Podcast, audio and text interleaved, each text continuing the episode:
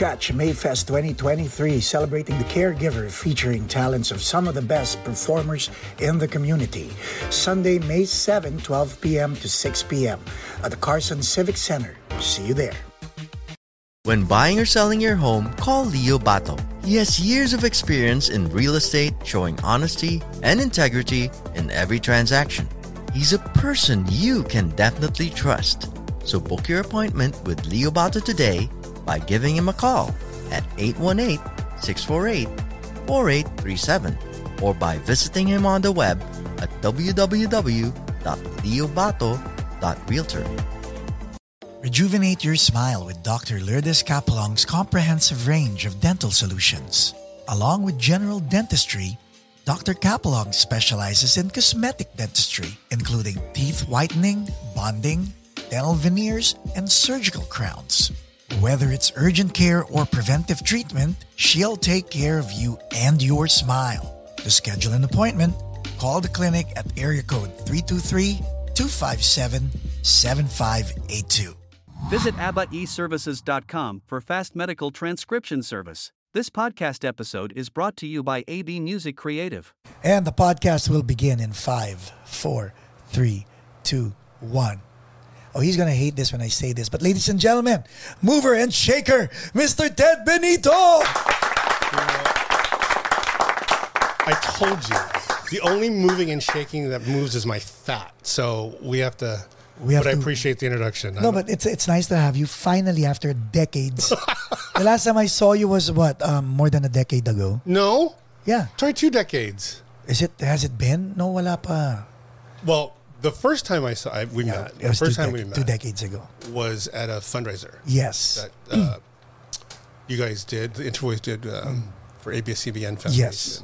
Uh, the Yeah. Leyte landslide. It was a land. It was a big, massive landslide in Leyte, and Martin Nievera was the headliner. And you got to play with Mig Ayesa. Migayesa, who ended up being my friend too. And I just remembered you came off the stage with your arms. Oh, oh like, what, what, Paco, what happened? He goes, I, ca- I, I can't play. I can't feel my arms because you were playing that Queen song. But but, and- but you know to your point, there's a difference playing drums and actually getting into character playing drums. correct. Because when you're playing behind Mig Ayesa, you can't just be sitting down and using your wrists. Everything has to move, right? And and you being the the mover and shaker of that event, I mean, I had to perform for you also. Well, for the, it was a, yeah. Ang Everybody, everybody brought their A game. So you guys had to be on Yes. yeah. Speaking of A game, what you've been doing to the community ever since the beginning has been uplifting the the Filipino community. It well, uh, okay. So this is what my mission vision is. When did you start this mission vision? Um, How old were you?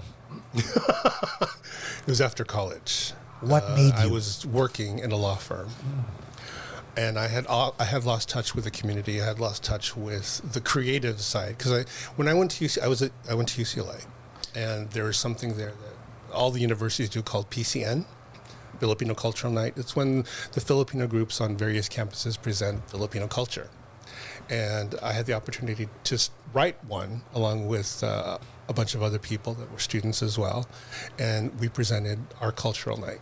And I, I missed that creativity. I miss the process. I, I miss working and collaborating with other creatives. Right. So when the when the time came about for me to start getting into the community, I started from the community work. I started back into doing fundraisers for the Philippine American Library, for the Asian American Studies program. But you were still in a law firm during. I was still working in a law firm. Yeah. And, uh, pero excuse me. My question is, uh, wait, to to to set it all up, you Yeah. were you were born and raised here. born and bred Angeleno. Okay. Yeah. My mom was uh, from Pangasinan. Oh, which part? Which part of Pangasinan? So she was born in San Fabian. So Pangalatok. She spoke Panganese, Pangal- Panga- she spoke Pangalatok. Yeah. Yeah. So she's from a family of like eight, eight, eight or nine. I don't Oh my remember how many brothers and sisters that, that she had. But um, my Lolo was the provincial treasurer during World Mm-hmm. War II. So they would travel. So she grew up. She was born in San Fabian, but she grew up in Urdaneta, Right, she went Lingayen, yeah. Dagupan, the whole thing. Dad is from Laoag. Okay. Ilocano. Of course. Do you so speak- I, I'm FB. I only speak the bad words. Oh, gano proof ang tiubit mo? Mm, okay, I'm not even going to touch that one. Oh, oh, Ladies and gentlemen, we do have a swear thing here where I have to put money every time I, I cuss either in Tagalog, English, or Ilocano. So, Okay, okay. that's 25 cents. Oh, okay, anyway. So they met here. They, so my, my dad my, my dad was a Mano. Okay. He was born in 1912 and he came here as part of the first wave of Filipino immigrants Right, in right. the 1930s. So, um, and he, he joined his brother here. So they met and I was born long before everybody else. I was born watching this podcast, and so I was born and raised in, in Los Angeles. Some question now to set it all up. No, um, in your in your household, was Filipino culture prevalent, or were you were they trying to assimilate you by erasing whatever cultural um, processes they had from the Philippines? Yes and no, and you have to define what what culture means because as a Filipino American born here, our first identity is that of being or being raised as an American. Yes. So, foods, traditions, cultures, the whole thing is it's very non-Filipino. Yeah. Having said that, though, I don't know what I didn't know what being a Filipino Res- meant Okay. growing up because it was not something that was separate from who I was. It was something that I carried, but I just didn't know what that meant. Aside from the fact that I had a gazillion aunts and uncles, That's one. you know, aside from the fact that my dad cooked delicious, you know, adobo and, too. and pusit and all that stuff, and pinakbet, you know. So Ooh, especially aside from the fact that, my, you know, mom wore the ternos and all that Uh-huh. stuff, I didn't know what being Filipino really meant. Respect was implied and expected. Of course. Yes. Dito kasi sa American culture, respect is earned eh. Mm, okay. Sa atin hindi, di ba? You're supposed to respect even the bad uncle. Correct. Tama which, om- which now in my old age is every so often for me. Right.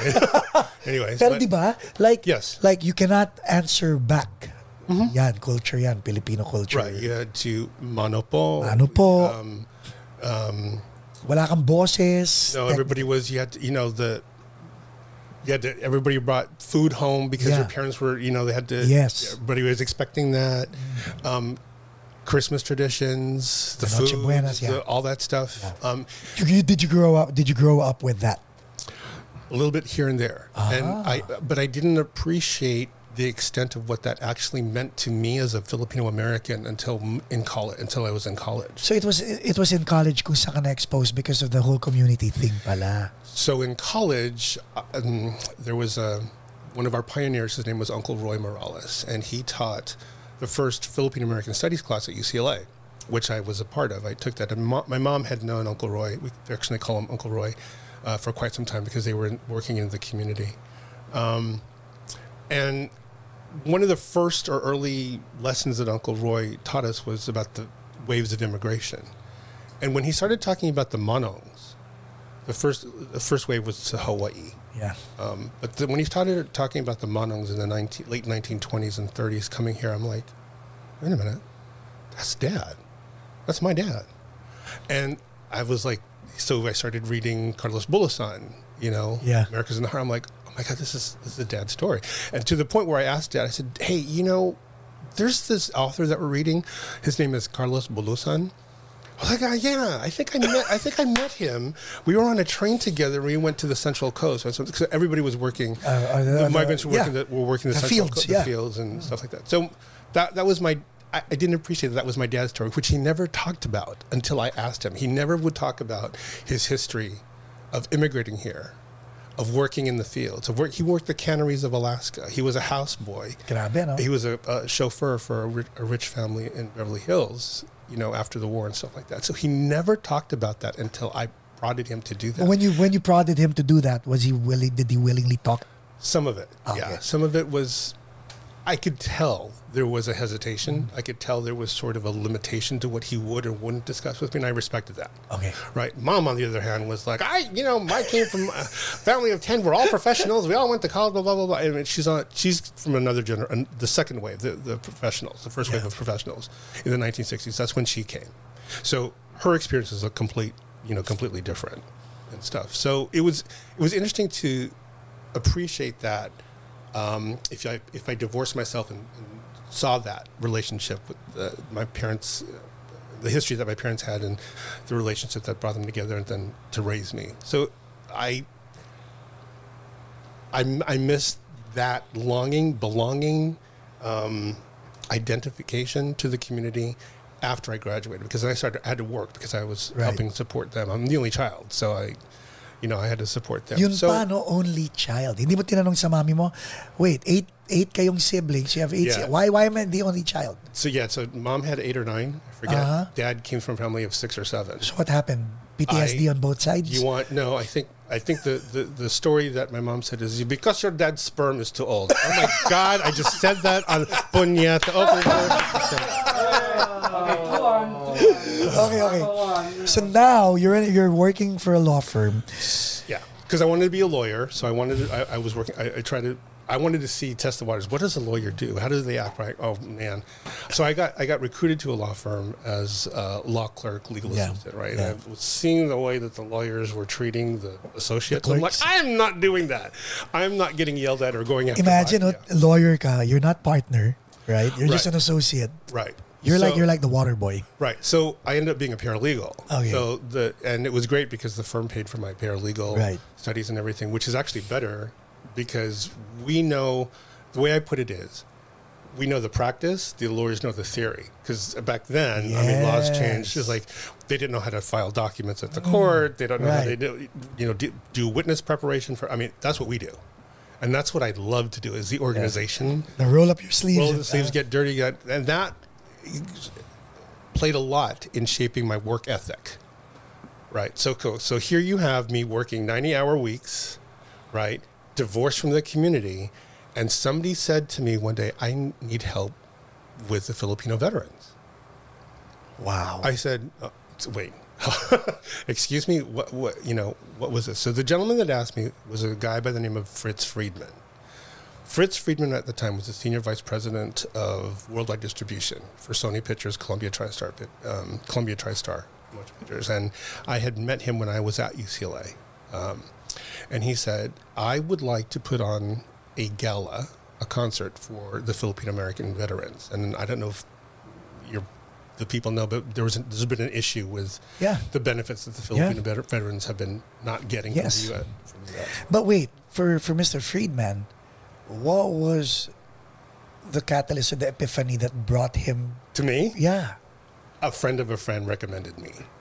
A friend saw me. I had done a dinner for the UCLA Asian American Studies, and they liked the way it was run. They liked the organization. They liked, you know, I didn't So on the time. side, maliban sa pagpaparalegal, you were doing events already. Not yet. Not yet. This, until this first event. Wow. So I and this so this is the funny story. So Fritz said, so Fritz said to me, he goes, "Well, I need you to call these entertainers because I want them to perform for me." I'm like, Exciting. Um, okay. And then what else do you want me to do? Well, just set up the whole thing and I'll do it. I'm like, okay, I have no idea what I'm doing, but I figured, okay, this is not, you know, graduate work stuff. Anybody in their drinks. So I, I call, so he gave me the names of three people to call that he wants to perform at this, this gala. Who? You still remember the names? Of course. So, and I had known none of them, right? So the first name was Jennifer Paz.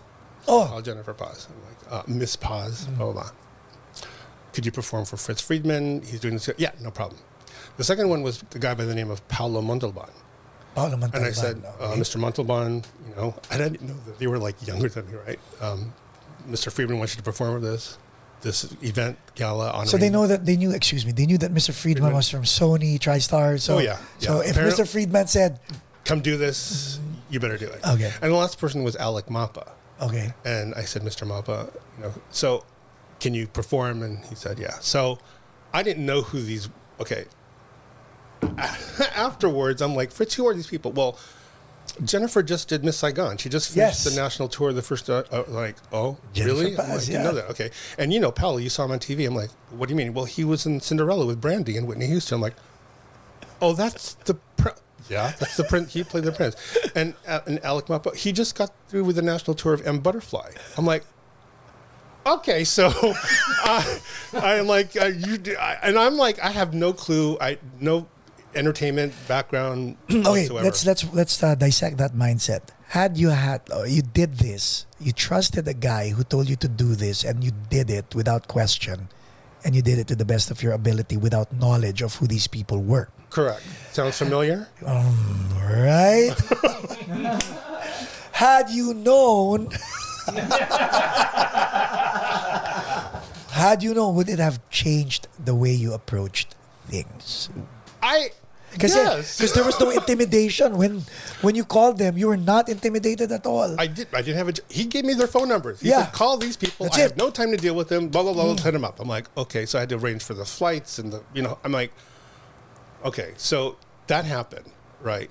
Then the next year, Fritz said, "Well, I." No, no, no. Let's uh, let's not forward to the next year. Oh, okay. How I did that you- make you feel when finally you were you were making it happen, and now oh goosebumps! So and now it's happening.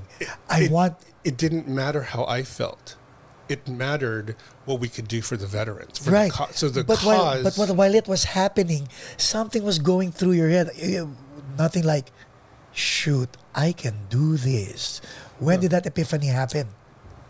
after the event, when Fritz Ah. said, "We made this money." Fudge. and we're going to give it to the veterans, you know, and we're going to. That's what mattered to me. I didn't care if you brought Elizabeth Taylor, you know, mainstream. I didn't care about. but you that. did care I- that you made that event run. No.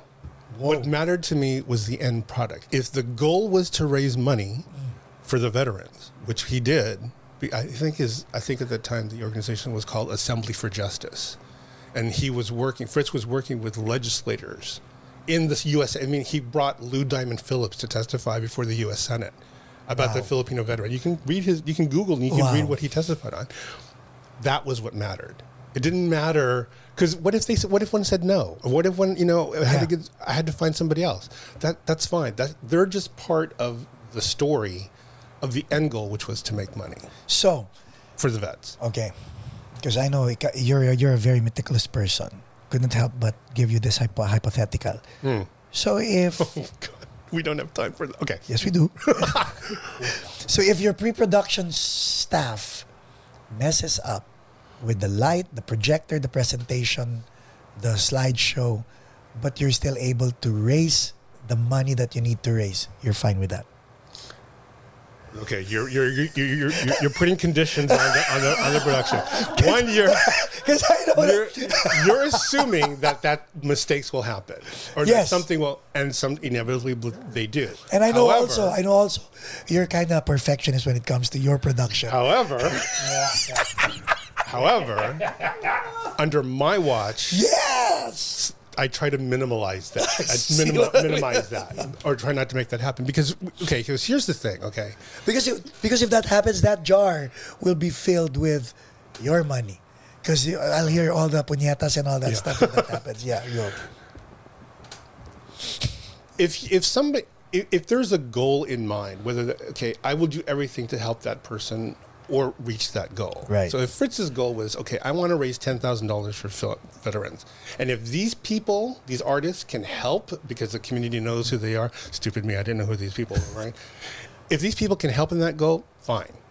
Okay, I'll give them whatever they want. Yes. If it's a live band, if it's a good sound system, if it's you know um, uh, teleprompter, Yes. whatever, I'll help them. I'll even I'll write the script. I'll Yes. you know line up the guests, but like you just sell the tickets, Yes.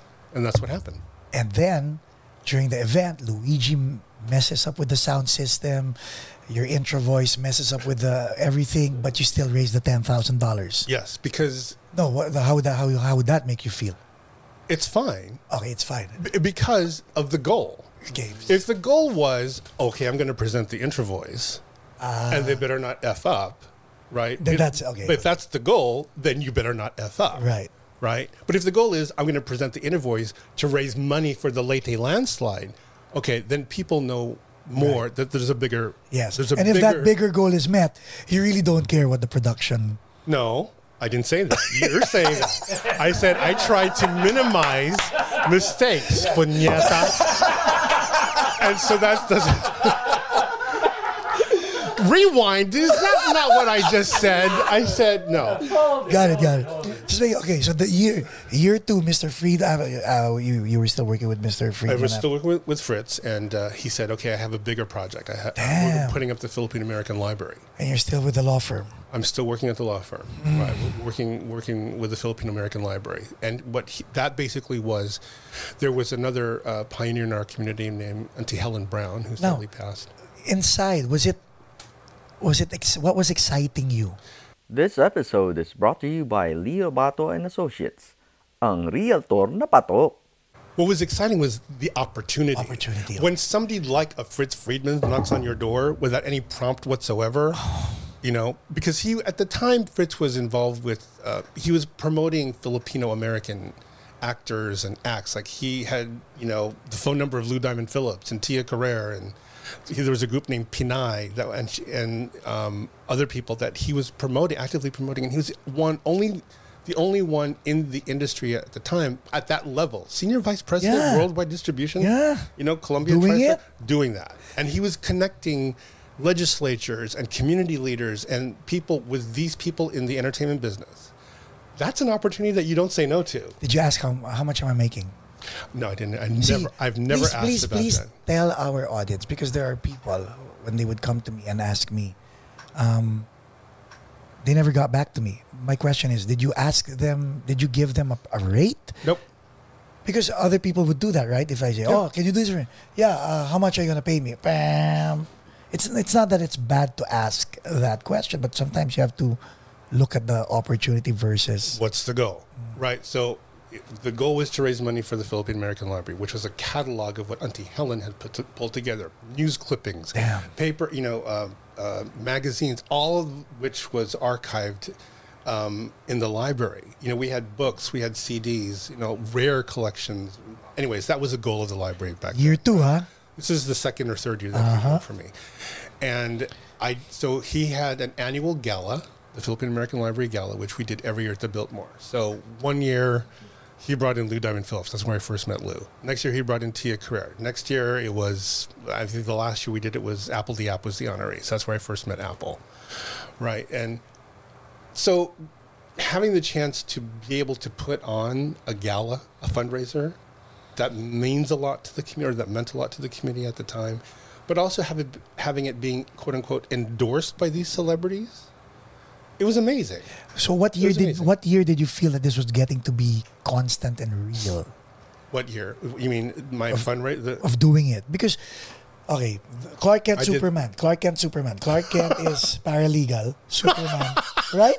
Ganun eh. Superman is doing I'm leading up to how I got to do this on, as a side gig, right? So, the, the one of the years that I uh, produced the gala for the Filipino for, for the library, I had Jennifer. Uh, Jennifer Pa- Paz, Jennifer yeah. Paz as my Fritz said, "Go get her again. We like her." Right? And everybody knew. and by she- this time you guys are and she had just did Flower Drum Song Yeah. at the Ahmanson with Jose Llana. Um, and uh, this is again where my stupidity comes in. I said, you know, uh, we did the gala, and I said, I'm going to take her out to dinner just to thank her. And during the course of dinner, she said, I heard you want to become a producer. I'm like, what? What? Is that? Is that a disease? What is it? What does that? What does that mean? I'm like, um, I go, what did Fritz tell you? Because she and Fritz were, were very close friends at the time. Well, he, he said that you want to produce something, like either a, show or a musical. I'm like, um, she goes, okay, there is this song cycle, uh, some music by a wonderful new composer by the name of Jason Robert Brown that I want you to, to hear. Just get the CD, listen to it, and it, the name of the, the show is called Songs for a New World. And basically, it's a it's a it's a song cycle. It's like 18 or 19 songs written by Jason Robert Brown that are tied together by the theme what does one person do in a moment? Whether your back's against the wall, nice. whether you know you, you feel something for somebody else, where you have to make decisions that affect not only your life but other lives as well. It was beautifully written, right? And, and Jennifer said, "Well, I want to do that. I want to be able to uh, to play that in L.A. because L.A. it's never played it here before in L.A. Was. Let, me let me let me see if I got this. It's a it's a CD with 18 songs, Yeah. all tied in together correct. to a theme of what are your what what are you going to do X At this moment, at in this time. moment in time, right? There's there's nothing except a CD of Correct. 18 songs. Okay, go. Okay. Damn. So after the dinner, I was with, my two friends. One was a guy by the name of Ed, and the other one was Rex. And we were walking around outside after uh, uh, close to Jennifer's um, place, and I was just asking them, guys, what do I do? She just asked me to produce something, you know. And literally, Ed was on my left as the bad angel, and Rex was on my right as the good angel. And they were like, you know, Rex was like, you have to do it. It's Jennifer Paz, and blah blah blah. blah. Uh-huh. And Ed was like, no, don't do it. You never had any producing experience before, blah blah blah and what they meant was it was going to be a, a play. It was going to be an actors equity play. I would have to do casting. I would have to find a, a venue. I'd have to find a professional director, choreographer, blah blah blah. Everything. The whole kit and caboodle.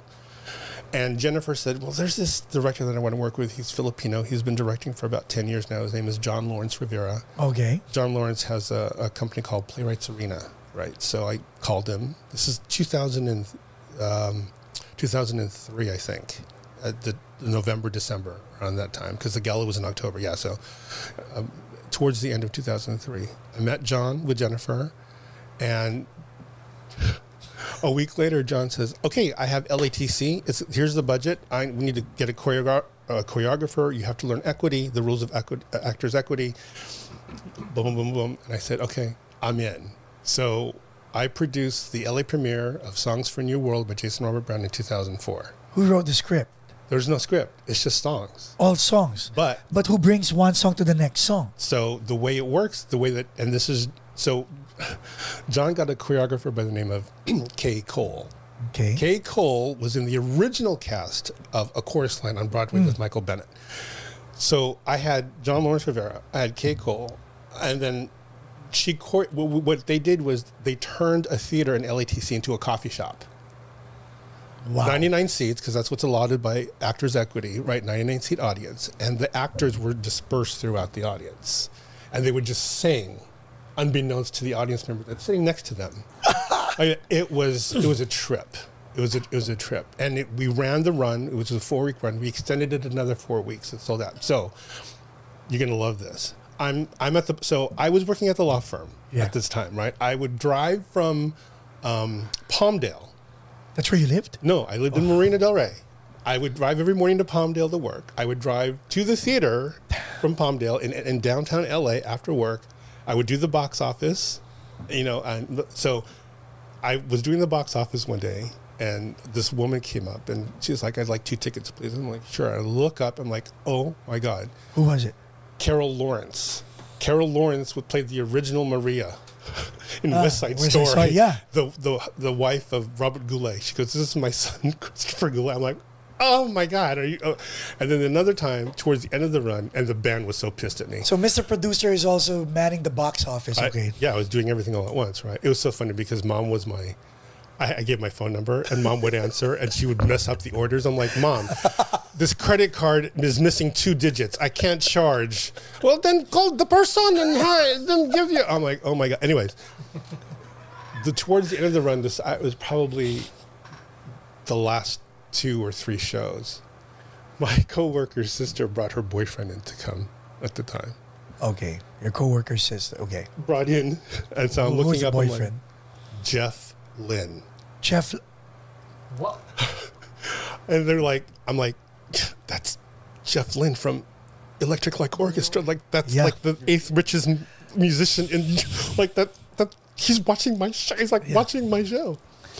Yeah, and so I didn't tell the band because I knew the and they were so upset with me after. They're like, what? Yeah, Jeff. You had Jeff Lynne in the, in the audience? Like, yeah. So That's a mover and shaker right there. that was a mover and shaker. So that was my foray so into producing. I was literally baptized by fire as an impresario into theatrical productions. And then so from then it's like okay, so then uh no, no, I want to know what happened after that. like, After what? After the run, because it, it, it went on for more than four Oh, weeks. it went on for six. It went on for eight weeks. Okay, eight weeks. Yeah, so what, what did your boss at work say? He didn't know.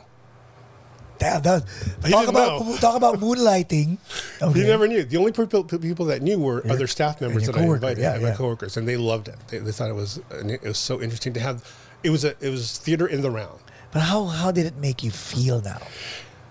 It, uh, it, two things. One, I, at that time, thought I had found my calling as a producer because this theory or my vision started to come into focus a little bit, and um, so the next go around, that's when my that's when I really honed my vision Wait, about what I wanted to do. go around, The next- which meant yeah. Ed and Rex were still whispering in your ear. No, I Ah. I was done with both angels. I said I'm, I'm going to take the bull by the horns and do the next the next thing. How does it feel to take the bull by the horns? Meaning, Liberating, but it, also gave me trepidation because I still didn't know.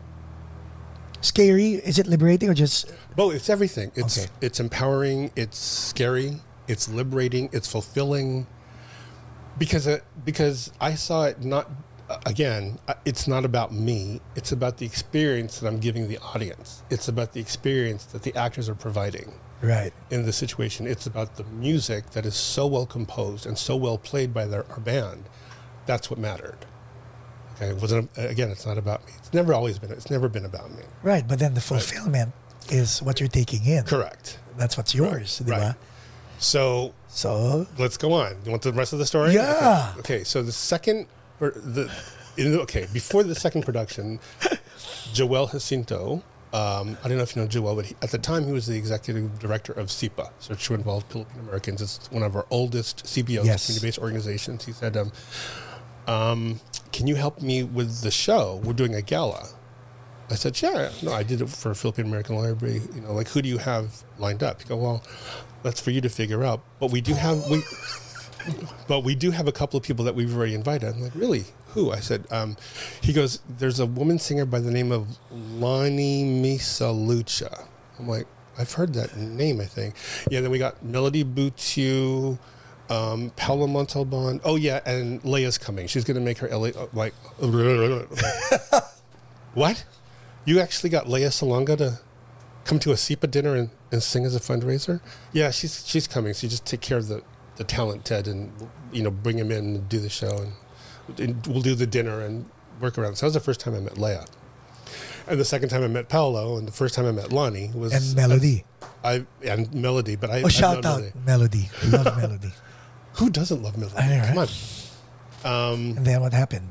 we did the show, but it was great. They made SIPA raised money like they've never before in their life, and it was all good. Again, You know, speaking of? SIPA, speaking yeah. of SIPA, um, the Black Eyed Peas would before they became big would do SIPA, right? that was their playground. If you went to the Hollywood Bowl concert that I produced Yeah. with uh, with Apple, um, will.i.am gets on the microphone and says, "We would not be here if not for SIPA." I heard that. um, and we're, and the audience was like, you know, because um, I think Will and Apple went to, I think it's Marshall. I think they went to Oh, Marshall. I, I think. I, somebody correct me if I'm wrong, but um, they would they would practice, they would dance at SIPA with the other kids. Um, and they would, you know, hip hop and all that stuff, and that was that's the seed of the Black Eyed Peas. nice, no?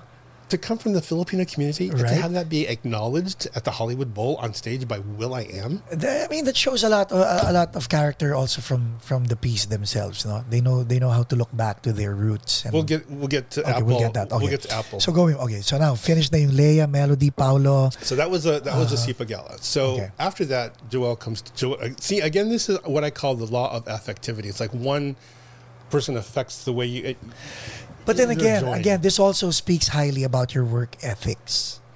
Yeah, I try. I, I only try. That's the best we can do, right? Is we can try Yeah. our very best to. Okay, so Joel comes to me and says, "We want to do something to launch our new space at SIPA." I said, "What do you want to do?" She, he goes, "Can we do a play?" so I just finished working with John Lawrence uh, Rivera on Songs for New Worlds, and John had an idea about doing a Shakespearean drama, but it was a Filipino. It was going to be set in Manila, stuff like that. Joel says, "No, no, no, no, no. We want Dogeaters." I'm like, Jessica Hagedorn, the play. Do, I mean, because I, read that in, in college, right, right. I'm like, Jessica Hagedorn wrote a book called Dogeaters, and then she wrote a play based on Based that, on the uh, book. uh, yeah, based on Imelda and that whole experience of the night. I'm like, how I was thinking, okay, we have to get the rights, we have to do the casting, we have to, oh yeah, the whole So thing. logistics, kagad. You were thinking logistics right away. Oh, of course. I'm like, how are we going to, you know, we first have to, so knock on wood, John was flying to New York for some other thing. He goes, I can meet with Jessica. I'm like, are you serious? Like, so we got the LA premiere of Dogeaters by Jessica Hagedorn, right? So the cast was 22 people. Who were in the cast? Dom Magwili, Oh Fran De Leon, Giovanni Ortega. I mean, there's uh, And you were any you were you were credited as producer. co-producer, along with. SIPA, right? The best thing that happened was that Diane Rodriguez from CTG saw the play four times. She's the one that brought it to the um, Kirk Douglas Theater under CTG in Culver City, So and it ran again for another four weeks. remember we were talking about fate, F A T E, a while ago, Mm-hmm. right? The, while while opportunities were presenting themselves in front of you, Mhm. I really want to know what's going through your head. Kasi you can't you can't do this aimlessly. eh. Remember, one person, prime mover natin dito si Fritz, touched you. Talagang he just basically threw you a bone and what you did with that bone germinated into everybody benefiting from where you are now. Totoo yun eh. But what was going through your head at that time? Kasi based on the story, wala pa tayo sa critical mass mo eh. But then again, people now have been going to you. Oh, he's the go-to person. Ted Benito's the I don't know how to. I don't know why they say that because I'm only one of a, dozen other producers and directors in town, all equally capable of doing the exact same thing. I don't know why. And, uh, um, so what was going through my head at the time? Um, a lot of things. The hell am I doing? Why the f are you doing this in the first What's my place? boss going to say? No, How are you not? You know, I, I so because I was a co-producer, I was the one putting in my own money to finance the Right. production. I'm like, how how is this? How long is this going to last? Where is this going? time out. And Yeah. while all of these were happening, your lawyers and your partners and associates were asking, what happened to the paperwork of so and so No, and so? all done. See, yung pa, you, All you were able to do all of those Uh, this was my night. This was my this was my gig. This was becoming my. The best description I say to people when they say it is my job fills my pocketbook, Okay. my wallet. Directing and producing and helping the community fills my soul. Amen. There's a big difference. Big Amen. difference, right? So okay, go. so we did Dogeaters, and then I, I, I a bunch of things happened. Um, I started doing concerts. How did that happen? Um, Brain fart. well, with first concert was ABS-CBN. At the time, I was I was on the ABS-CBN Foundation International Board of Directors. Mm-hmm. I was asked to do that. That's why. I don't know how we, we, we got you. But okay, so Martin was the headliner. We had all these other. I thought you were going to say, I thought, Nigga, you, yes, I thought you were going to say, I, I don't even know why we got you. Punyat. Oh no. so I don't know how we got you, but Cher Cal, we got Cher. I mean, it was like the first time I worked with Cher, right? Okay. So I was doing. I started doing concerts, and I started doing other things and stuff. You ha- you trashed my bio, so whatever. Yeah.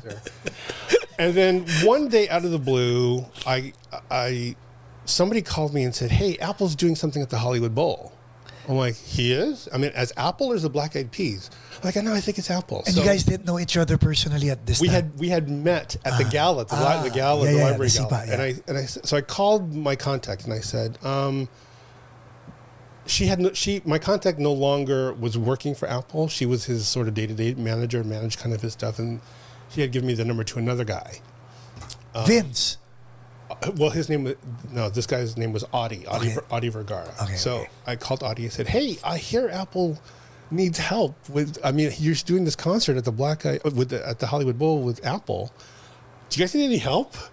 And just like that, huh? And Audie was like, "Get over here now! I want to talk. We have to. I, I can't do this." Blah, blah, blah, right? I'm like, "Oh my god." Okay, so I, you know, I I met with Audie, and they're like, "Yeah, we Apple has a vision.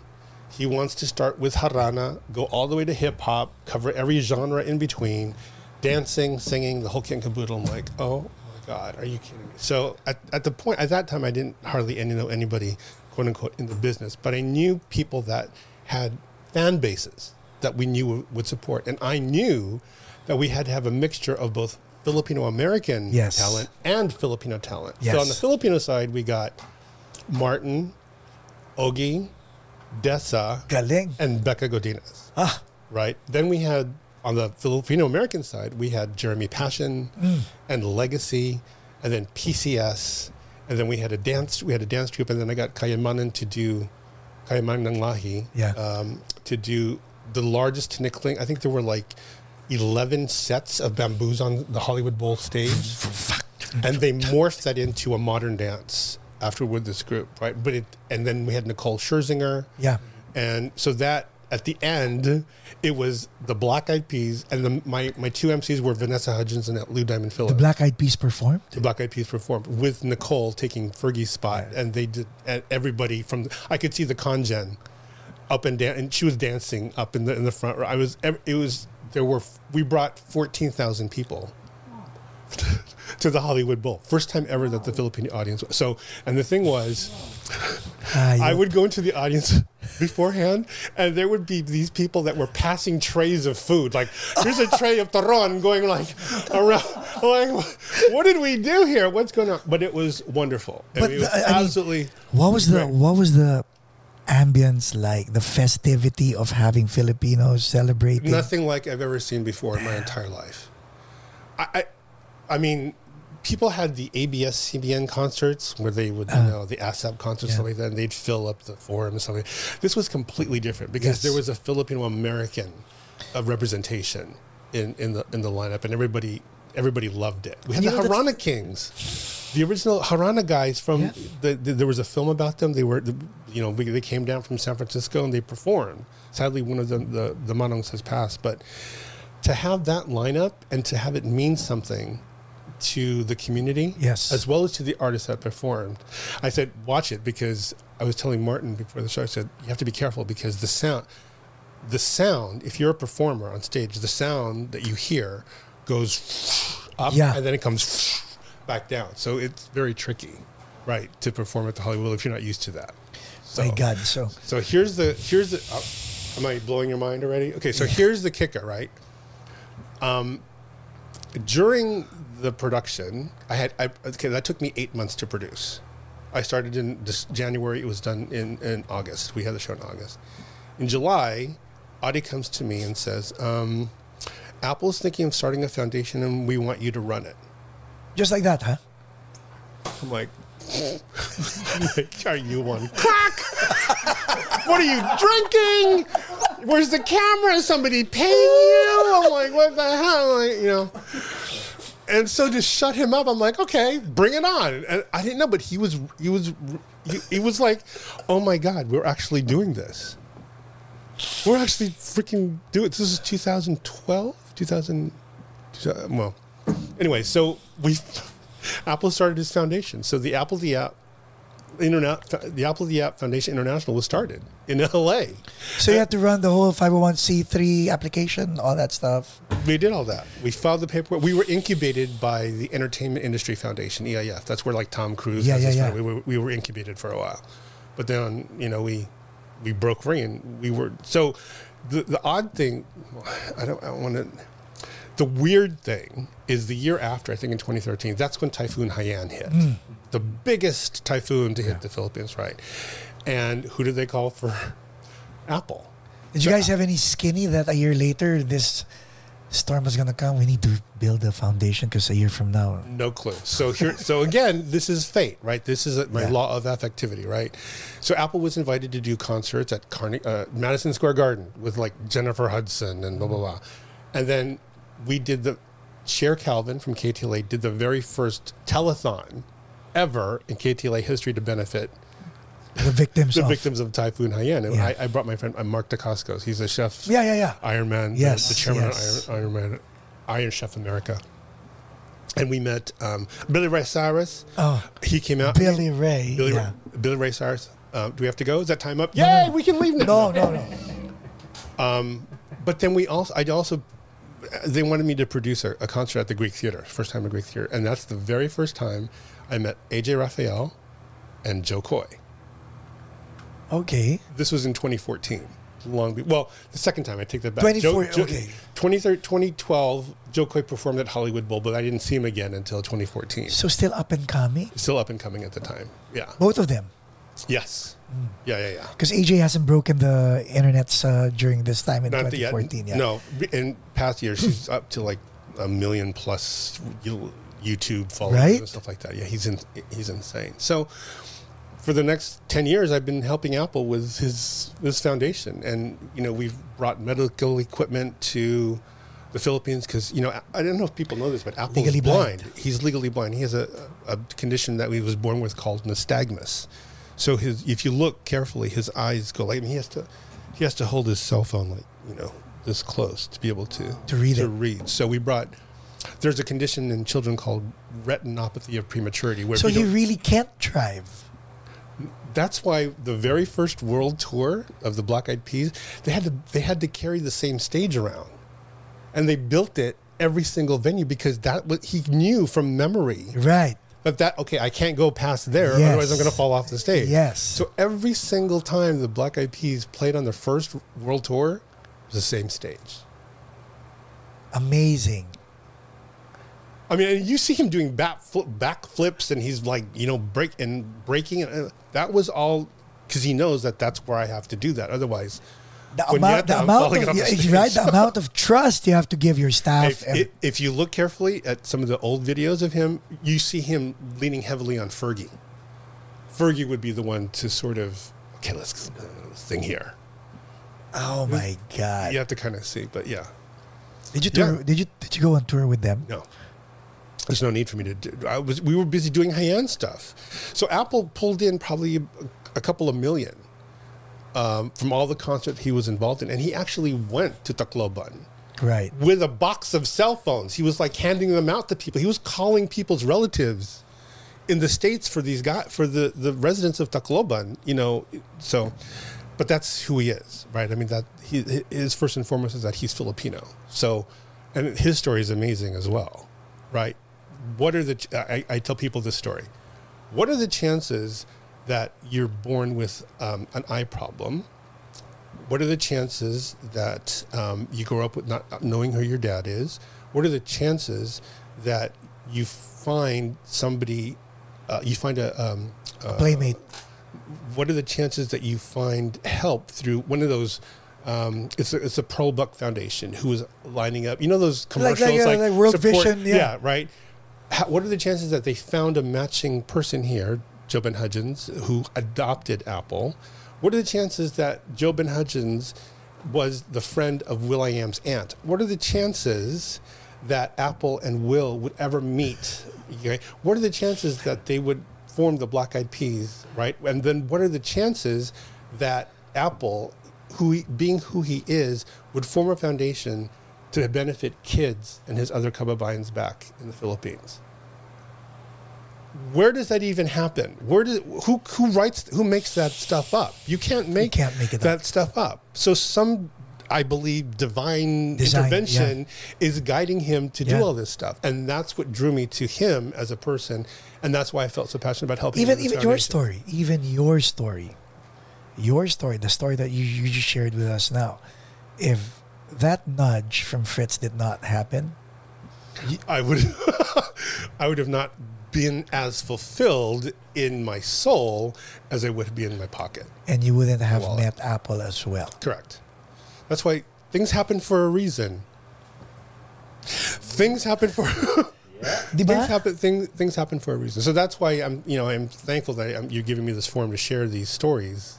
Now, do we let the question now becomes, if we get philosophical, do we allow things to happen for a reason, or is it in our control to prevent things from happening because of reason? Both. Explain. Why did why did you not say no to Fritz? Because at the time, I thought, who would ever say no to an opportunity to work with somebody who has connections? But then again, that was a part of your job description. Correct. Um, but at the time, why would anybody say no? He was at that time. He was like probably one of the most influential. Oh, sige, if he went, if he went to another right? paralegal, I wasn't. It wasn't known as a paralegal for him at that time. I was just somebody who was helping, who had helped Asian American Studies do their gala, and Or- then somebody went to that gala and ah. they recommended me to do the the veterans gala. see, So- because of because It- Was it because you were also proactive or you were right place, right time? Probably. That's again fate, if you want to do it that way. But I think part of it was because I was in the legal environment, um, my skill set was a little bit more refined. Like I knew how to do things on a deadline. I had to be organized, otherwise, this was going to fall through. The attorney needs this by this. Blah, blah, blah. I, there's deadlines that I could meet. You know, so all of that experience kind of honed my work ethic. Being deadline driven, was that innate or did you have to develop that? Um, Is that part culture? Is that being deadline driven well mm, yes and no um, because I was the only kid I had a lot of we- leeway Exa- I was gonna say, right? Parang That's what I hindi. would. But I I grew up knowing in the back of my mind that I would be the ultimate one responsible for taking care of my parents in their old age. So I had no Galing. oh. backup. So, yes, I had better be on my quote unquote A game as a son so I could take care of my folks. And if that meant working 90 hours a week, if that meant fulfilling my other desires to produce and direct and, and elevate Filipino or Philippine American talent, so be it. That was that was that turning point of that second show Dogeaters. This is what I want this is what I want to do. That's very Filipino-ish. Yung, yung mindset na yun. Remember we were Well, talking about. it was we- ingrained that you know. oh, the- was it? uh, You're gonna Yeah. take care of us. Well, they would say that, you know, and I would think, yeah, Okay. right, you know, well, I, you know, I'm going to, I'm going to Harvard, or I'm going to, you know, move out of here. Blah. Like, no, I couldn't, do- I couldn't, I could never do that as as an only kid to my But you know, it's so nice. No? Let's let's a divine inter- intervention. You could never do that. You gave that up. But then again, yung pinalit sa'yo is so priceless. The the thing that replaced it, the, the thing that replaced Harvard or being in law school Mm. or being a lawyer, di ba? What, what what they gave you was the ability not only to help your fulfillment or your soul, but to help other people's souls as well. Well, hello, this is full circle. Your dude Michael Abad, who I met at the UPAGLA, U- U- University of the Philippines Alumni Association of Greater Los Angeles. God, what an acronym! you know, I. Oh, We how, gonna- how, we- you, how did you and Michael we, we were gonna we were gonna pull together a a, a, theater company and call it Philippine American Theater, Repertory Theater. Welcome to Part. May I help you, please? No. And somebody better not take that because I've trademarked that name. Just kidding. Fart. So I met you, I met your your, your co-producer Michael at Yeah. a Upagla event, right? Where was I going with this story? No, no, faith. Full circle. All right, Like so- touching people's so- lives. Yeah. Okay, so I started a scholarship for my mom. Uh, so my mom graduated from the University of the Philippines, the very first class of the School of Social Welfare. Wow. 1952. I still have our Philippinensian, which is the yearbook. By the way, ah, Michael and his wife Ives aren't even from UP. Punyata. That's fate. Go on. They And weren't I- supposed to be there. So I don't know why they were there. Why were you there? Anyways, um, so I decided, and the president of Upagla, Evelyn, has been saying, you know, can you do something? I said, well, I've always wanted to sort of do a scholarship. I wanted to kind of give back in my mom's name and set up a scholarship so that other kids, Right. you know, other students can finish and help. Because, you know, I, I know people are like social work, social welfare. That's like, who does that? You know, like, but literally they are the first caregivers Wow. after the nurses and the doctors. They're the ones that take care of the soul, not only the physical stuff, but the mental and Yeah. the healing of, Yeah. of, of individuals and kids and all that stuff. So and, Even uh, that's, not, not not just the healing, but if they're really gonna go, yeah, even the whole Well, hospice, uh, the whole hospice thing. But yeah. so my mom worked for 40 years for the Archdiocese of Los Angeles as a social worker, as a social worker in at Catholic Charities. okay. So I've seen her, you know, the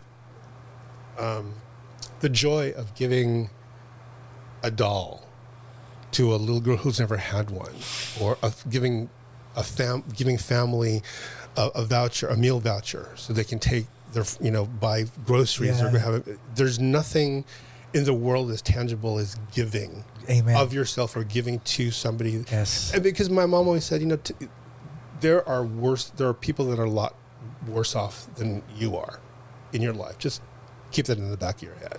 And so that's always stayed with me. And I guess that's part of that philanthropy is why I was drawn towards what Apple was doing with its foundation and why a lot of the stuff that I try to do with entertainment has a philanthropic component to it. Right. Because yeah, that's well and good to make money or to you know, but if I can, I, I always say I live at the corner of entertainment and philanthropy, right? So if there's a way that I can make that intersection light up with whatever job I'm doing, show I'm producing, you know, I'm going to do it. When you wake up in the morning, do you think of the next show? Do you think of the next project? Or do you just wait for it to come to you? Both, a little of both. Um, so Rex and I started Rex. Rex is Rex Sampaga. Okay. Yeah. So Rex and I uh, started producing shows at the John Anson Ford Theater. Um, it's an outdoor amphitheater, 1,200 seats, and we did our first. I did. The, I did. How do you guys talk like you and Rex? Because Rex is also very animated, but It's freaking frack mutton Jeff. Um, we're gonna have Rex on the podcast also. But how do you guys? but because we met at UCLA, so we're Okay. old, we're old, we're old UCLA Bruin uh, Okay. people, and we did. So we did PCNs together, and actually, he and my best friend August they founded the group Denig, UCLA Denig, which Yeah. is the vocal group. And it's so funny because people, the UCLA students, they want him to speak at events because he's the founder of Denig and blah blah blah blah. It's, it's great, it's wonderful, but wait, August, August who? Espiritu. Okay. Dr. August Espiritu. So, but what people don't know about, and you'll get to into this with Rex, right, is that he used to manage. Rex used to manage. He used to manage a group, Kalapana, not Kalapana. He used to manage a group with my uh, Daniel Ho. I forget that he's going to kill me if I don't remember. But he used to manage. Not Kalapana. No, no, no. Um, it's a it was a jazz group Okay. that, that traveled all over the place, and Rex he's a plays- and he plays bass and, and stuff like that. But so Rex and I started producing shows at the John Anson Ford, Okay. and that's an applic- that was done through the LA County of art. So we had to apply every year, and I think we did like six or seven. But I had brought over the over the course of the years, I started I started doing um, Hawaiian, um, Pacific Islander acts because they were telling me, Ted, we don't have any Hawaiian. There's no Representation. representation eh, in, in this. So you know, we did Jazzmopolitan. So I'd had everybody from uh, um, Michael Paulo, Tateng Katindig, um, Nair De Leon. Oh my god! You know, I had um, the the women of jazz. So we had. Uh, Nicole David, Yeah. Mon David. Uh, um, we had Becca We've- Godinez. We had Louis Reyes, Alba Yeah, Silos. You know, then we did the Youngins. We did like Mitchell. What's his name? Mitch, Mitch Smith. We did All of this, huh? all this stuff. Yeah. So, so and then we started, and then I started doing Hawaiian stuff. So I had the brothers Cazimero. I brought um, Natalie I. I brought Amy Hanaialii Gilliom. I brought Willie K. Uncle Willie K. to to I was driving around. It's like I, I lost a, I lost a string. Can we go to like the guitar center? I'm like, whatever. So we, we did, but it was a way to bring underrepresented groups, including the Filipinos, to that venue because it's a 1,200 seater outdoor venue in summertime. Who wouldn't want to? Right? So I did a show there. My last show there was 2021. 20 wait, what's wait, last year? Was it last year? 2021, I think. It's called Pinoytainment. Pinoy Pinoy Tainment. Entertainment, and it, it has been kicked from 20, 2019 to 2020, something. and I still had the same. All right, so I I debuted Ruby Ibarra. Ah, Apple performed. Rubia Yeah, I from had Vegas. Is Ruby? Oh no, San No, Francisco. San Francisco. San Francisco, yeah. I mean, One of the best was- rappers. I had a young J.R. De Guzman, you know, the, Yeah, the, the comedian. comedian. I had Rex Navarrete. You know, I had VJ Rosales. I had Jules Aurora. I had AJ Rafael. He was the MD of the band and stuff like that. And people went crazy. They loved it because they were pent up for two years, you know, and to be able to see Filipinos represented on stage. Galing, no? You know, and th- one of the patrons said uh, she had to go reach for her, her inhaler because Rex Navarrete made her laugh so much that she was about to pass out. I'm like.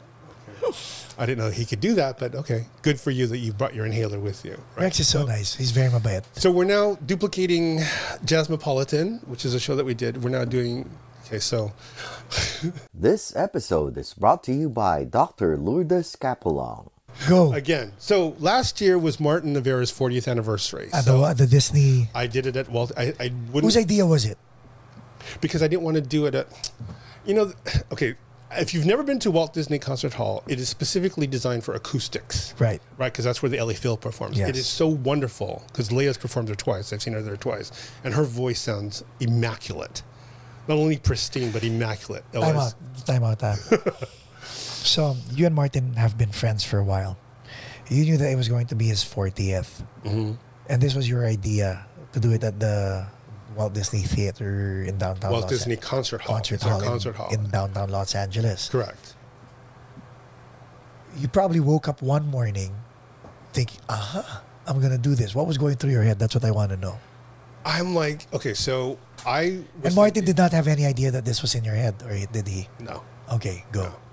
Um, I'm, I'm thinking it's his 40th year. 40 years. 40 years. Right? And he's brought so much joy to millions of people around the world. Let me do something special for this guy who has done so much for the community and for his kababayans. You don't own the Walt Disney Concert Hall. I You're wish I not- did. You're not Martin Nievera's manager. Nope. You're you're you're a friend who had an idea. I'm just setting it up for everybody because while other people are thinking of ideas and then excuses to not do the ideas, you actually had this in your head and made it happen. So I'm just setting it up that this could have been done by any friend, but go ahead. Okay, so the way this works is as follows. Okay, the LA Phil, the LA Phil organization, yeah. owns three venues, owns and operates three venues: the John Anson Ford Theater, the Hollywood Bowl, and the Walt Disney Concert Hall. Okay, in the off season, in the off season, which is usually the summer months, June, July, August, and September, the Walt Disney Concert Hall defaults back to the ownership of the Music Center. Right. I don't know if people know that, but there's a distinct there's a difference in terms of what happens during summer. Okay, so I had to apply. I had to apply to to, See, to this get is, this, this is your heart speaking. to get this venue because they, in the application they ask you, well, what have you done? Who have you worked with? I need reference. They need, it was a whole kit caboodle. I had to basically unzip my fly and show them what I got and what I did. Right, I had to prove that I could bring. Right, so they said yes. Wow. And the executive producer was a wonderful woman named Rosie Chua, who was also one of Martin's good friends. And I said, I told Rosie, I said, I'm not doing anything for Martin unless it's at the Walt Disney Concert Hall. This has to be a very special concert, um, both vocally, the presentation, as well as an experience for the audience. And sure enough, it was. I mean, so one of the things that I said, how are we going to make this special? Um, and I thought to myself, I need to get testimonials. I need to get videos from Martin's closest friends congratulating him on this event. So the so I got so me and, and Joy, uh, Martin's uh, Manager. Martin manager. We so at one point, so at one point we were going to play this videotape, but I said, you know, it's missing Apple. So I, t- I, I told Apple, I said, can you make it? Can you come and just thank Martin on stage? So he walks out. Apple walks out. The audience is like, Martin's like, this is not in the script. What are you doing here, right? Apple gives his thanks, thanking Martin in person. And then he goes, by the way, there's some friends that want to say hello. So the first one was like Pilita Corrales. And then it Oh. goes to the, the first, then it goes to um, uh, uh, Martin, Coco Martin. Then it goes to Ogie and Regine, Regine. and then it goes to Susan Anton, then it goes to Lou Diamond Phillips, and it goes to Manny Pacquiao, then it goes to Ariel Rivera, and it goes to Sharon Cuneta, then it goes to it goes to Gary V., and it ends up with Lea Salonga. So I think Martin sort of felt, and Becca Godinez was in that. Sorry, Bex, I don't want to forget you. I think Martin was affected because he came back off stage. And I could just tell that he was a little bit teary eyed. But then he had to go back out and sing about his dad, right? Wow. And so when he sang about his dad, then everybody in the audience was Right, teary. But yeah. the, the one thing about that concert, aside from the fact it was 40th, was that he allowed his boys, Santino, Robin, and Ram. Ram, to literally get the torch. He literally passed the torch on to the next generation of the Veras. And what was so wonderful is because, and not so many people know unless they've watched the podcast, your, your podcast, is that Santino's on the spectrum Yes. right? And for him to play the drums at the Walt Disney Concert Hall the way he did, as professional as he did it with the band, was absolutely amazing. I heard that from Robin. Yeah. It, it I, everybody in the audience I, who could feel the tangible excitement in, in Santino's playing cried. I mean, there was not. I mean, that that was a special concert in general, but just for the fact that Martin literally gave them the torch to carry on. Did he sing with a mic or He didn't sing. He played the drum. no? No, no. Mar- Martin did Martin? Oh, Martin. Yeah, Martin, Robin, and Ram sang. By the oh. way, because because of the acoustics. So the, by the way, Ram can sing. oh, I, better than Rob- Robin. I'm not. I didn't say that. I did not say that. Audience, I did not say that. No, no, no. Robin and I talked about. It. We were like, because because Ram draws well. He's an artist, And you know, who- artist. And, but you know who told me that? Pops told me that. Oh, Pops said, "What? Listen to Ram sing." I'm like, "Oh my god!" so did Pops tell you this before the 40th anniversary, and you didn't ask a video from her? Ah, kidding. We did. And, no, no, we asked from uh, some other people that you know Okay. uh, either they didn't have time. You know, they didn't have time and they couldn't. so okay. When, so when you presented this to Martin, I said no. I just said you're. We, I got the Walt Disney Concert Hall. amazing. Oh my god. Yeah, because at the end of at the end of Lea's speech, uh, in Lea's speech, she goes, uh, "You're having a great time." The Walt Disney Concert Hall is known for its acoustics, which you're probably having a great deal of, of fun with. Blah blah blah blah blah. So it was it was awesome. You make it sound easy, but this is hard work, and you do this Well, for it took your, me eight months to produce it. Uh, yeah, but- you do this for your friends. You do this for people you love. Pwede namang hindi. You don't have to, but you do this. okay, so you have so now that I told you that my focus was honed, and so here is my mission vision: to produce, present, um, or to elevate the talents of Filipinos, Filipino Americans, and Asian Americans in all genre, whether that be live concerts, events, film, television, radio, CDs, recordings, publications, magazines, the whole king Amazing. caboodle. That's what I want to do. That has been the focus of why I do this. Is I want to elevate our profile. And there's a sense of ano eh, there's a sense of angst when when when when we kind when you wanted to talk about this offline or I, I could I could sense your giggle, I could sense your angst. Why why why is it there? Why is the fire so Oh, because now, especially now, after Easter Sunday, after Easter Sunday, Yes. okay, just between you and me and the people that are watching, you know, flies I, on the wall? Um, I was expecting a little bit more from that movie than I thought it was going to Yeah. be when I saw it. But having said that, that ceiling has been sort of cracked, right, right. right? Joe and the people that did that movie Mainstream. have brought these characters and our culture to a mainstream audience, right? That's the foundation. So now let's build. Build. What's next in the in music? You've got Gabi Wilson, her, Olivia Rodriguez, Yes. Bruno Mars. They've all won Grammys, right? And and Gabi's won an Oscar. Yep. Hers won an Oscar Yep. for her work, right? And she is getting offers left and right to do musicals. Even her, films. by the way, is Filipino. Huh? Gabi. I'm sorry. Gabi Wilson is her name. Yeah. I but it's her, Her, yeah. H E R. To people, Sorry. to people who, uh, yeah, Yeah, and there's uh, so what's the next what's the next level? Ru- Lea uh, blows my mind. Okay. she broke it. Wait, So- she she's now coming. She's doing. There's a new production of Here Lies Love, which is a musical that was written by um, David Byrne from um, Talking the, the what is it? Talking Talking Heads, right? And Fatboy Slim, out of, based out of London. It's about the life of Imelda, mm. right? So Lea's starring in it Wow. on Broadway. They, not only that, she's a producer of the the, the musical, right? So if she wins a Tony as a producer, That's she will- another feather on Right, her. but, but and they've gutted the entire theater to make room for this huge disco dance floor. It's going to be amazing, right? And it's got Jose Llana, Oh and it's God. got Conrad Ricamora, and the cast. So the cast is Filipino. The producers are Filipino. I think the director might even be Filipino. I don't even know. But the uh, so where's where's the next? You know, it's like in sports. Hmm. There are Filipinos. Okay, not to brag or anything, but my grandnephew, if you look him up, his name is Anthony Volpe, V O L P E. He's a, he's a he's my grandnephew because his Lolo, his Lola, Lola. Oh. is my cousin. Cousin, okay. Right. He just made the Yankees. He's the first Filipino American to make, to make the Yankees. Right? We have, you know, Leylah Fernandez, who's Filipino Canadian. We have, you know, on American Idol, Tyson Venegas is top 24, and he's Filipino Canadian. So it's like, yes, the floodgates are open, So let's get our talent in there. Right. Let's get our community in there. You know, we need people to understand that the depth of our talent is limitless. And we need to amplify that. And what's more, uh, what's more is we need. I'm just gonna say this. I don't care if they sue me or not. So, Kevin Kwan wrote the book Crazy Rich Asian. Yeah. Okay. He wrote another book called Sex and Vanity. You know who's directing that? It's a hundred. It's over a hundred million dollar budget. Diane Paragas. She's the director of the film The Yellow Rose. That Eva Noblezada. Yeah, yeah, yeah. She's directing that film.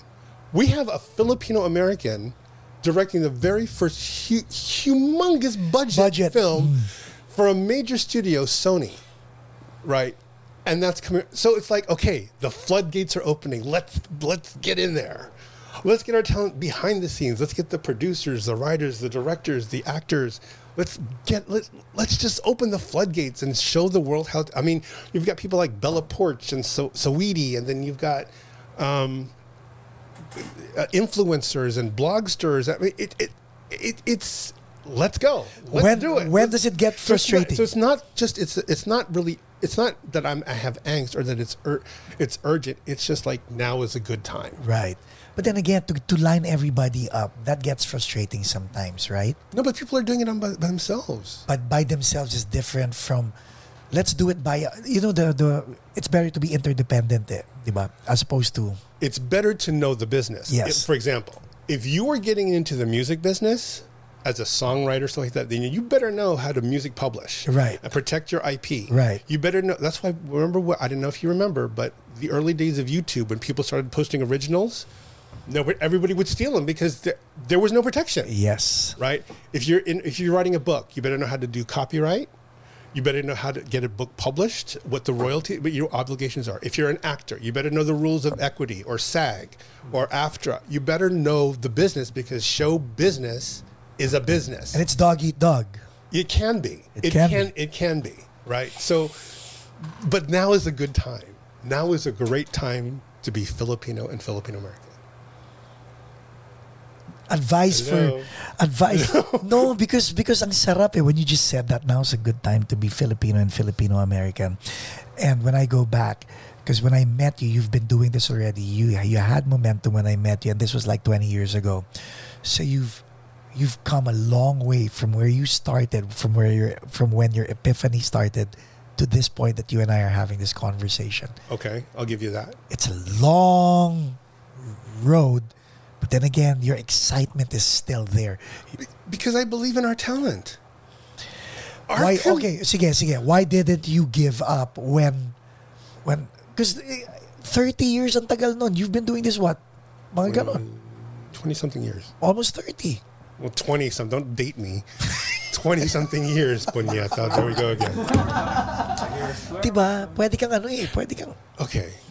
I just believe in the talent pool that we have. Okay. I don't know if I should say this or something, but I also believe that there is a proper uh, way to present our talent.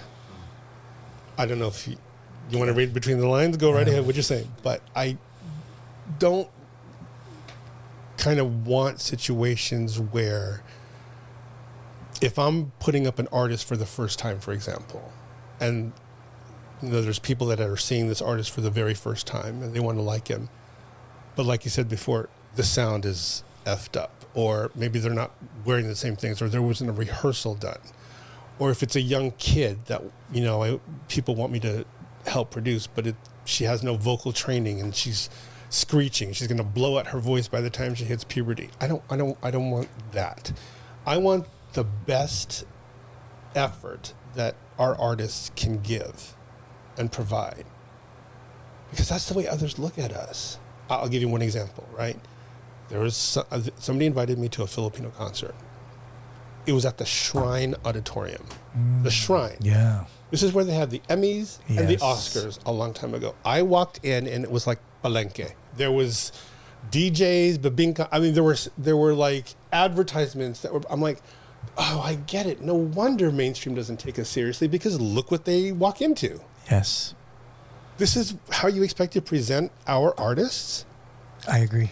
I, you know, that's just a bias on, on my I think, but Philippine, I mean, Americans artists don't do that. You know, there's there's a way to present Filipinos by Filipino artists, but retaining some sort of Identity. Yes, right. But and respecting your sponsors and blah blah. blah. There's ways to do that, but we don't want to give uh, a, a less than perfect vision to non-Filipinos or mainstream Yeah. of who we are. Kasi capable naman tayo eh. I mean, we're capable of going mainstream and presenting mainstream because that's what you've been doing. Well, here's an example. I just went to Tia Carrere's show at Vibrato. Oh my God. I had no idea she could do this, right? She's saying she's saying jazz and pop standards and she's saying rock and she just it was it was it was a full house. People didn't know what to expect, right? And because most people don't know, T is a two-time Grammy Award winner, but she won for Best Hawaiian Language album CDs with her friend Daniel Ho, right? So to hear her do "What'll I Do," you know, the, the or, or I got a crush on you, or she sang a she sang Blondie's Heart of Glass to a calypso beat, Wow. you know, or she sang um, the Doobie Brothers, listen to the music, or and then she also sang some Hawaiian music, which Yeah. probably has never even been performed at vibrato before.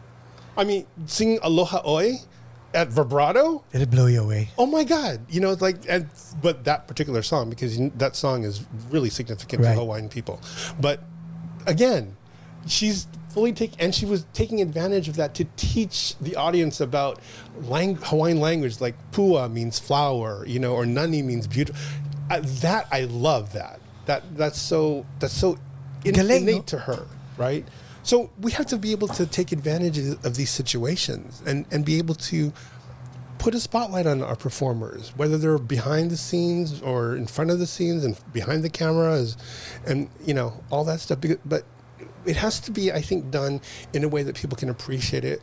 We still retain our identity, but it doesn't look like basura. I don't. I.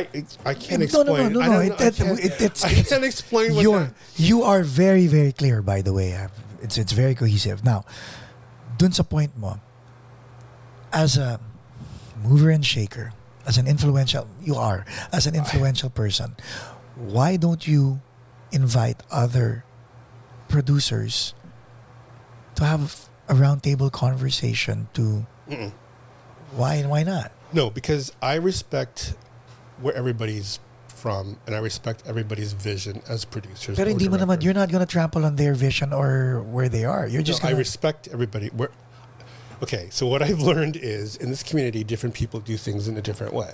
Okay, I have to respect that. That's where they're. That's where the strength of these producers. That's what they bring to the table. Right. Right. I so since my vision is more focused on American-born Filipinos entertainment, there are tons of producers that will bring in people that are born in the Philippines. Right. I don't need to do that. What I need to focus on are the talents that were born and raised here right? But to get an audience that is mixed, I have to have a mixed bag of performers. So, for example, I am doing another show at the Walt Disney Concert Hall this year. It's Jazzmopolitan. Okay, I have Two. Well, no, this is this is the Three? first time. Will be this will be the fifth time. fifth time. Oh wow. Yeah, But first time sa Walt Disney concert. uh, the first the first four were at the John Anson Ford yeah. Theater. I actually had Rafi Lopez, you know the guy from Yeah. ABI. He was playing the guitar. I didn't know Rafi. could play the- Anyway, so we're mixing it up a bit. So I have three Filipino Americans: Michael Paulo, who used to be the saxophonist for Al Jarreau for ten or fifteen years. Right, he has his, he's bringing his band. Then I have a wonderful uh, singer named Melissa Morgan. She's Filipino American. She went to the Berklee School of Music. She competed in the Thelonious Monk Jazz Competition, came in number two. And I have a young kid named Chris Chapman, who is abs- he's like Phil, I'm also. he's feeling, but he sings like Maxwell.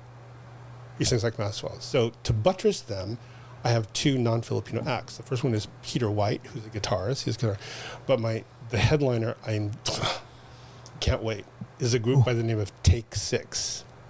How'd you get take six? I asked them. Well, take okay. Here's the thing. I wanted the Manhattan transfer because this year was the Manhattan transfer's 50th anniversary. They weren't available, so the same manager said, "Well, I have Take Six. I'm like, "Oh my god, you have Take Six. So I don't know if people know, but Take Six is the original. They are the original a cappella Yeah. group. They're Brian McKnight's brothers, you know, and Yep. so I have them. They're coming to this show at the Walt Disney Concert Hall. I'm like so stoked. Right. So we want to be able to mix it up. We want to be able to present Filipino along with mainstream talent. Why not? We can do it. To that Right. point, to that point, no. Simon, why not? Asking. Just ask. Yung statement na just ask. Mm-hmm. Yun ang ginawa ni Michael sa'yo eh. And that's what other people have, that's what you've been doing to other people as well. Because that's what was done to me. Fritz just asked. That's all people had to do. We just have to ask. So, as a producer, right, you just ask, and I give you one of two answers no, and then I move on, or yes. Okay, let's talk. What can you bring to the table? Well, Why are people afraid to ask? I have no idea. This episode is brought to you by ABBA e-Services. No, no idea. But that's what was done to me. Somebody just asked. They asked of my time, they asked of my talent, or they asked of my treasure. Uh, God rest you, Uncle That was the thing. You give time, talent, or treasure to the community. Right. but you just have to ask. Is the work done? Define work. Your work, your your passion, your your goal, your mission, your no, I still want to. I still have books to write. I have uh, plays to produce. I have movies to film uh, and to collaborate with. No, I want to explore other genres because I want to explore other ways that we can exploit the talents of our Filipino or Filipino artists here. So I have a couple of projects in the works, which I'm not at liberty to say, but um, uh, they they're going to the next genre. Uh, Are you are you still doing your day job? of course. So kailangan pa rin. I'm, I work as a paralegal for a biopharmaceutical company. So we make drugs, but good drugs. We're, we're, Punyeta. No, no, we're trying to. Okay, in all fairness, we are we are trying to cure diabetes. We are trying to cure Okay, okay. cancer. We are trying to. I said, forget that. Give me a drug for male pattern baldness. And give me a drug for erectile dysfunction. Those are the two things I need. You can cancer and diabetes. You know, really. But you still do But that. yes, I do that because of what? It's still I need to fill. I need to fill my wallet. Producing and directing fills my soul. There's got to be. I'm a Libra. I was born in October, so I have to have balance okay, okay. in my life, right? Diba? Correct. have balance Are you fulfilled in terms of what you're doing now for the community, for yourself? for myself. Kasi kanina, No. kasi every every conversation we have we've had has always been for the community. You've been deflecting it about yourself. So my question to you is, are you fulfilled for yourself? I don't think I could ever be fulfilled in its entirety. I think it, what happens with me, I've noticed, is it's on a project by project basis. What I what I told Martin is, because I produced Martin at the, at the John Anson Ford, I said, look, for me, success when I do an event is one, did the audience enjoy themselves? Did they have fun? Could they relate? You know, was there laughing, singing? In some cases, somebody needs an inhaler. You know, and then the second thing is, well, did the artists have fun? Did they enjoy the experience that I was giving them to? Because as producers, all we do is just provide the platform, Yeah. right? We did, we because in this business, you can't fake talent. That's the second thing, right? So, you know, did they have fun? So if the answer to both is yes, then I am fulfilled because I've done my duty. I've done my job. But if they say, like, you know what, maybe we could have done this better, I'm like, absolutely, bring it on. This is not the way, you know, I, there's no finite way of doing things. I can only improve with each project that I bring to the table, right? I mean, you have to. That's growing. That's learning. Nobody ever stops growing or learning No, in their no, entire no. life. So I learn. I'm a sponge. I soak up the way things people are do things or their perspectives. I mean, but I want to go back to your point about why don't all the producers get together and stuff like that. I, that would never happen because everybody does things in their own way and their own style, and I respect that. In fact, we need more. We need more producers. We need more directors. We need more of everybody to keep elevating the talent. Pero yun nga eh, yun nga yung, yun nga concern ko, eh, like what you mentioned, elevating. Diba? If everybody is on the same page to elevate, it doesn't matter what style you do it in. Correct. As long as the goal is to elevate, not to exploit. Because there are there are producers out there who will exploit talent. New kid on the block, that kid will have PTSD in the, in the entertainment industry because that kid will meet, meet a producer who will exploit his or her talent. But that's why you have managers. That's why you have parents. That's why you have agents. That's why you have, you know, you have a you you can't be in like I said, you can't be in this business unless you know about the business, right? What I'm seeing now is I'll I'll just speak to your point.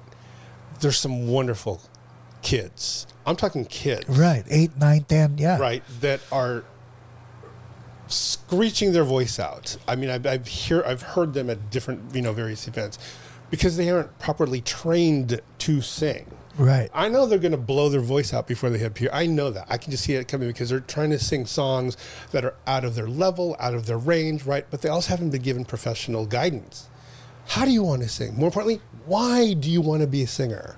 What is it about this talent that that wants you to do this? Why can't you be like a, a skateboard, you know, rider?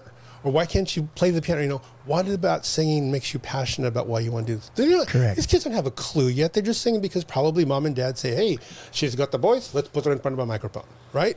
That's it. And then the money starts rolling and stuff. But if they don't take care of that voice, if they're not trained in how to properly sing, they're not going to have a career because they're going to they're going to blow it out soon enough. So Yes. so what I'm saying is when you if you're in the business then learn about the business.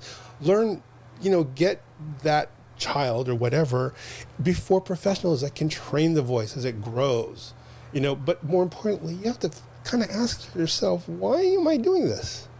Because if you don't know why, then you're not gonna. There's no way. You have to have a reason for. I mean, that's. I, I've seen that in almost every artist that I work with. That there's an intensity, there's a desire, there's um, a passion to to do what they're doing. Even a purpose. Sometimes a purpose. But, Sometimes a purpose, But more, wow. but more an intensity. Like, um, I was meant to do this, and I love that. Okay, then I keep, then I question myself. Well, how are you taking the steps to ensure that you're going to do that? That you're going to, you know, use Right. that, right? And sometimes I've seen them shine, and sometimes I've seen them, you know, crash and burn. You know, Uh, hopefully it's a learning experience for both of them, right? I can't give you an artist my you should do this. You should. I never tell an like I'll never tell an artist what to sing. That's always up to them. Really? I've never told an artist what to sing. I can give a suggestion like, "Hey, why don't you do bossa nova?" But I don't say, "Do the girl from Ipanema." I'll never do that. Huh, I will never because that's their liberty, that's their freedom, that's what has made them an artist or a singer or something like that. It- but I'll never tell an artist what to sing. Even if you know that if they sing these specific songs, it'll generate It, more. it, it could be, but okay. So, okay, I'm, I'm making can't where you're believe doing. I'm talking about this. I, this. I have not made sense this entire conversation.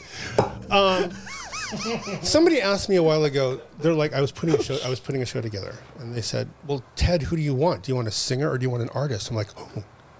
Good question though. Different. I'm like, yeah. that's um interesting question. Yeah. I, I gotta I gotta evaluate that.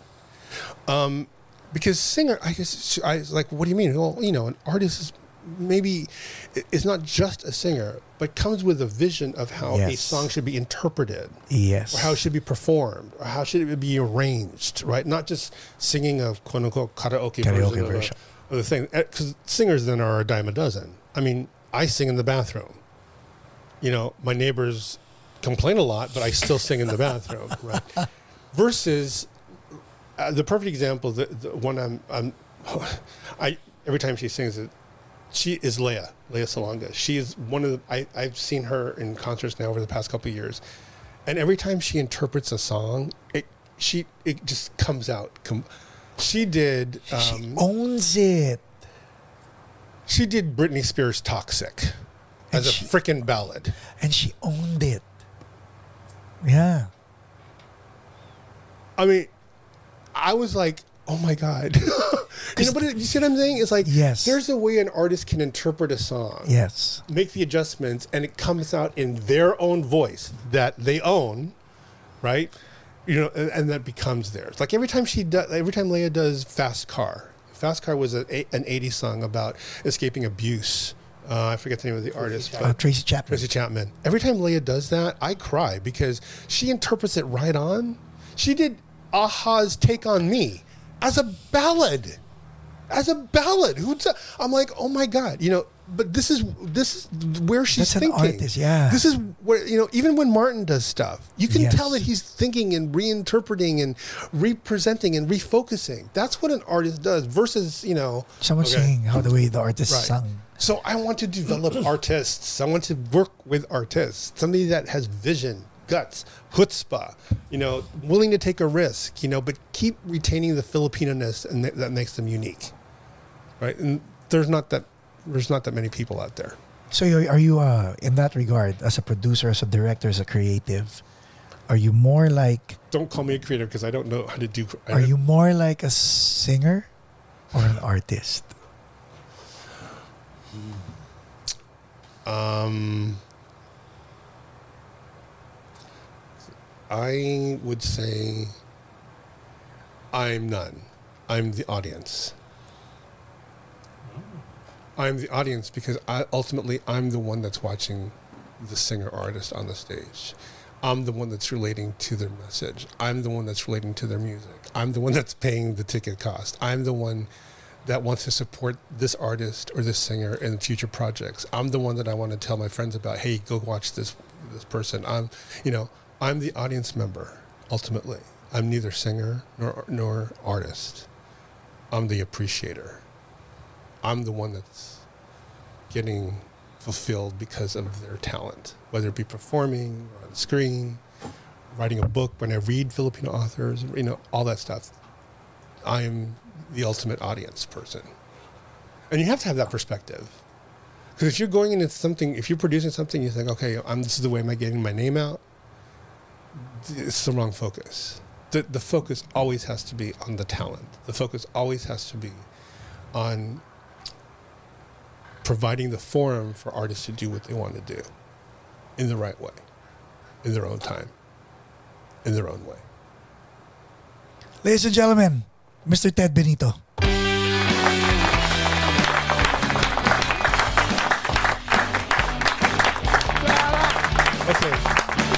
That a cigarette break or is that it? That's it. One hour, one what do you hour, 29 minutes. That's an hour and nine minutes.